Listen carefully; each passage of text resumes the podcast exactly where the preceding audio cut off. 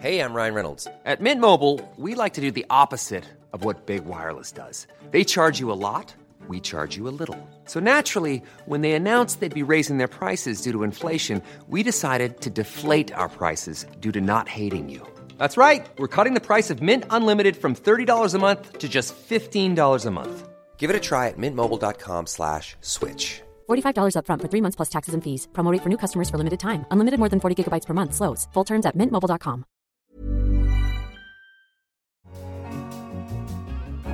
Hello, I'm Anne McElvoy, and this week The Economist asks How will the financial crisis continue to shape the future?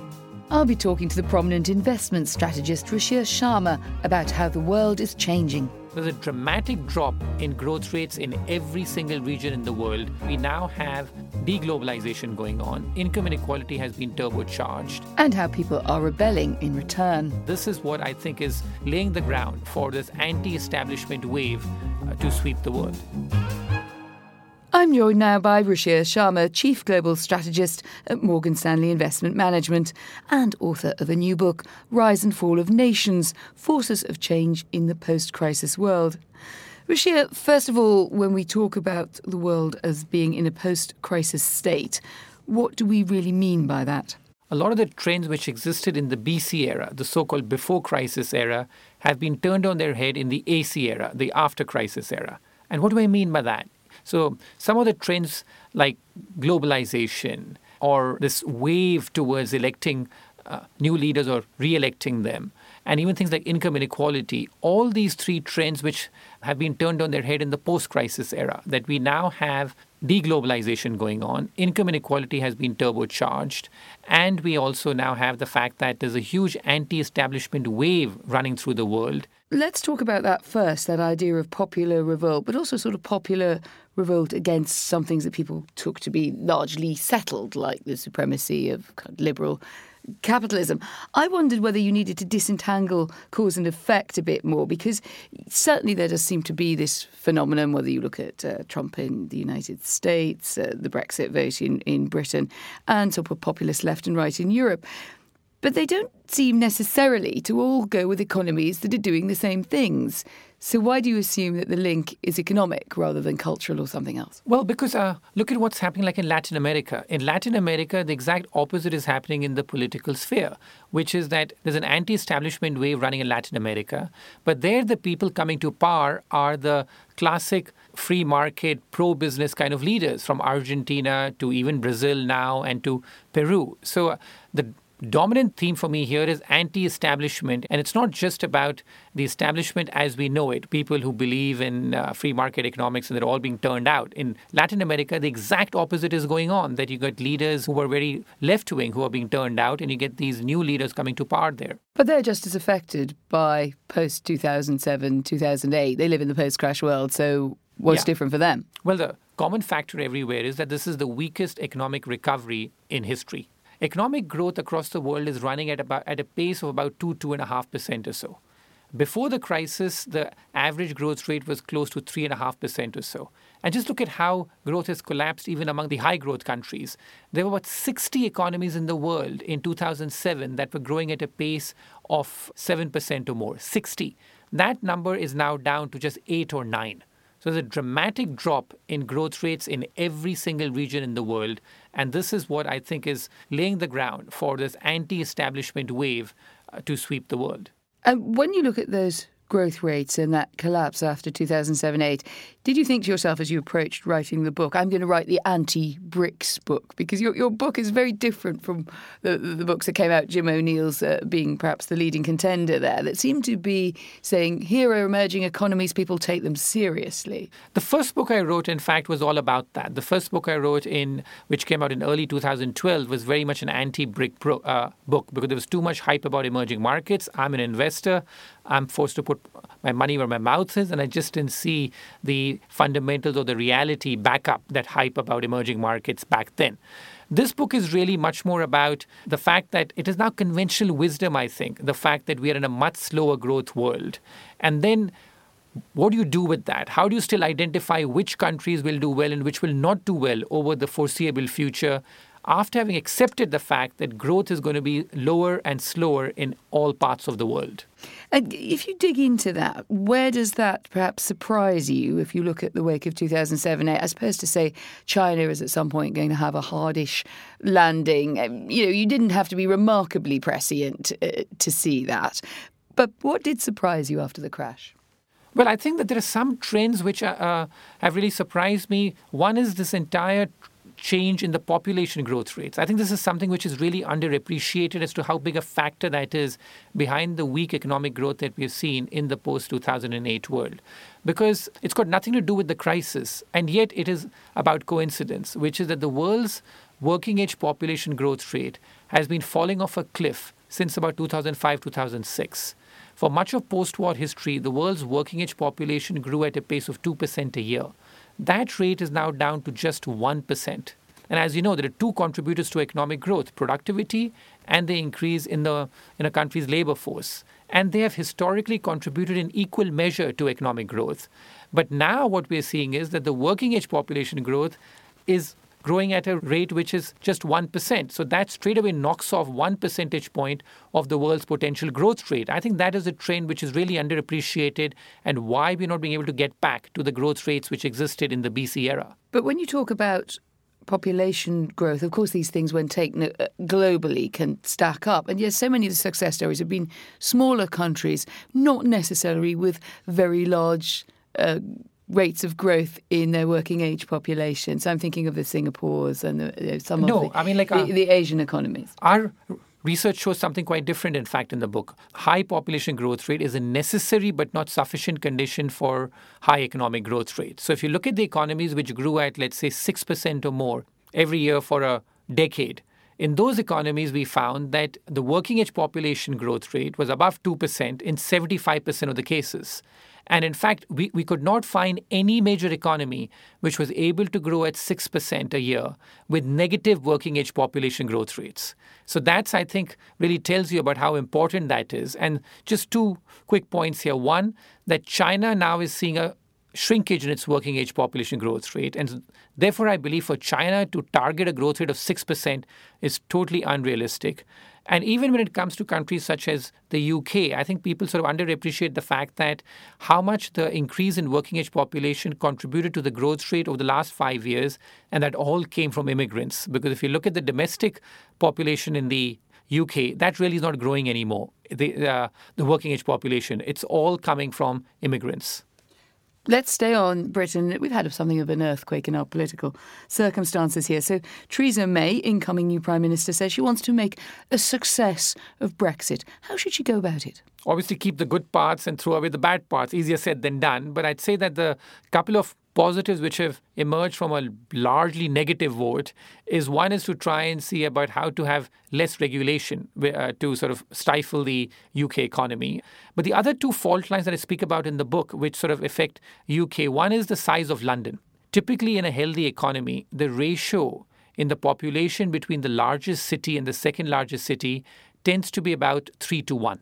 London's population is four times larger than that of the second largest city of Manchester here in UK. So I think that something has to be done about spreading growth much more evenly. And then I think there's this entire sort of thing about monetary policy and what role it should play. I think there's far too much reliance on monetary policy to get economic growth up. And one fact which sort of stares me here about what's happened in the AC world is the fact that in UK much like many parts of the world, wages have been largely stagnant. The economic recovery has been relatively weak. And yet, asset prices have gone up significantly. And the big beneficiaries of asset prices tend to be the rich. So I think income inequality is a very big issue. But the fact that the rich are the ones who really benefit from high asset prices and, and the very easy monetary policy has played into that angst. So the monetary policy you're suggesting has helped fuel that. I mean, you don't sound hundred miles away from someone like Thomas Piketty on the on the asset price uh, aspect. But how would you go about addressing that? You also talk in your book very entertainingly about bad billionaires and the impact that they have. I mean, it's entertaining, but it's also very worrying in the sense that you say that they are they are driving some of this populist revolt. Your suggestion seems to be people are getting too rich by asset price uh, rises. What would you do about it? Well, one is not to use monetary policy in such an active way because, like, to realize that if you throw all this easy money out there, uh, you can't control where it goes. You can sort of throw it all out there, and it creates many distortions in in the economy. house prices. Yes, in terms of um, I'm talking about stocks, bonds, housing prices. All these have gone up a lot in uh, many parts of the world at the same time, and that's never happened before. Uh, because in the past you'd have one asset price which would go up, but all three going up simultaneously is a real problem. So one thing is to realize that to keep using monetary policy, you will end up benefiting only a certain segment of the population and not everybody in the in the uh, workforce. But I'm still not clear where you would intervene in terms of. Are you simply saying if you took monetary policy and pushed it to the side a bit, Yes, then, absolutely. then asset prices would automatically come down? You yes. sure about that? Yeah, I mean, like I think that's what's you know like happened. Even you know since the Fed ended its quantitative easing in the U.S., we have seen asset price inflation slow down, even as far as the United States is concerned. What's the role of banks here? Uh, you talk about bad billionaires. A lot of people talk about bad banks or bad bankers. I still feel that the roots of a lot of these problems have to do with easy money because when you have so much easy money around and bankers have access to it, what are they going to do with it? They're going to go and make more money with it, and especially when the cost is zero. We rely on people like you to spot the new stars, and you you mentioned Romania and even Pakistan as as being underattended to, perhaps by investors and by the rest of us who follow this. What attracts you to them particularly? Well, when I apply the 10 rules and try and see which countries look as good, average, and ugly, it's a very difficult world because there's no country which will rank 10 on 10 on all the rules, especially in today's environment. If they rank good on five or six, that's pretty good. And both Romania and Pakistan tend to do that. In Pakistan is basically coming back from the dead. This was an economy that was parodied as being the most dangerous place in the world, and magazine cover stories were all about that. But I do feel the last couple of years, the, uh, uh, the, the, the, the number of terror attacks have come off a bit. The security situation has improved, and that is facilitating a revival in consumption and in and possibly even investment in Pakistan. And the banking system is flush with liquidity to try and facilitate that growth rate. So again, my time horizon is the next five years, possibly a, a decade.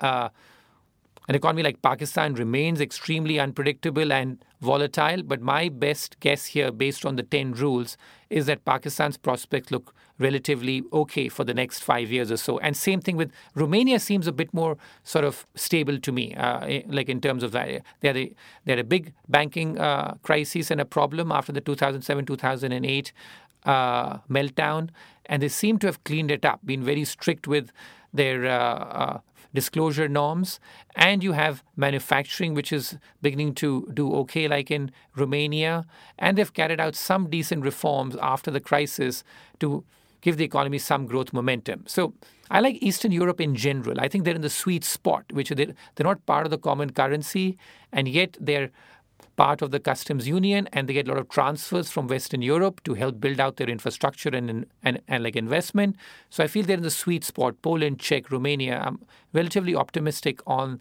all these economies in central and eastern europe I can't let you go without asking you about the curse of the cover story. Tell me about that. by the time a trend makes it to the cover of a popular global magazine it is likely that the trend has already played itself out and going forward, eh, it's unlikely to tell you about what's going to happen. So we decided to sort of test this, and we used Time and Economist as two magazines, which obviously have a very uh, big global footprint, to see what happens. And we found that Time magazine, which tends to be the most general interest magazine for uh, in the world, that when a country made it to the cover of Time magazine in a positive way, in the next five years, we found that that country didn't do well. Its economic growth uh, slowed down sharply in two thirds of the cases. And the data goes back to 1980. Now, why does this happen? I think there are two reasons. By the time that the editors are convinced to put a trend on the cover, it's likely that trend has exhausted itself, particularly because economic growth is very hard to sustain. And the second feedback loop comes from the complacency that once a magazine puts a leader on the cover of a country or puts a country there, the leaders tend to get rather complacent. Most countries tend to be stuck in this circle, and so therefore they don't do that well uh, because they get complacent after a period of doing well. What about The Economist? Well, I found the Economist track record to be much better. It didn't fit this uh, curse of the cover story, and it's possibly because the culture at the Economist is maybe to be a bit more contrarian rather than to go with the consensus opinion, to be a bit more provocative. In general, I found that the uh, that the Economist was able to call it right in terms of the next five years, get it more right than wrong with the cover stories. Well, on that note, you're particularly welcome. Keep a close eye on us, and thank you very much, Ruchir Sharma. Well, that's it for The Economist Asks this week. Do let us know what you think about the post crisis world on Twitter. We're at Economist Radio. And if you can't squeeze your thoughts into a tweet, never fear, there's still old fashioned email as well. Get in touch via radio at economist.com. In London, this is The Economist.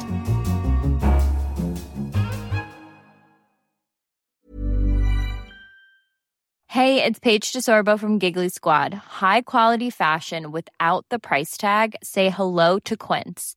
I'm snagging high end essentials like cozy cashmere sweaters, sleek leather jackets, fine jewelry, and so much more. With Quince being 50 to 80% less than similar brands. And they partner with factories that prioritize safe, ethical, and responsible manufacturing. I love that. Luxury quality within reach. Go to quince.com slash style to get free shipping and 365 day returns on your next order. Quince.com slash style.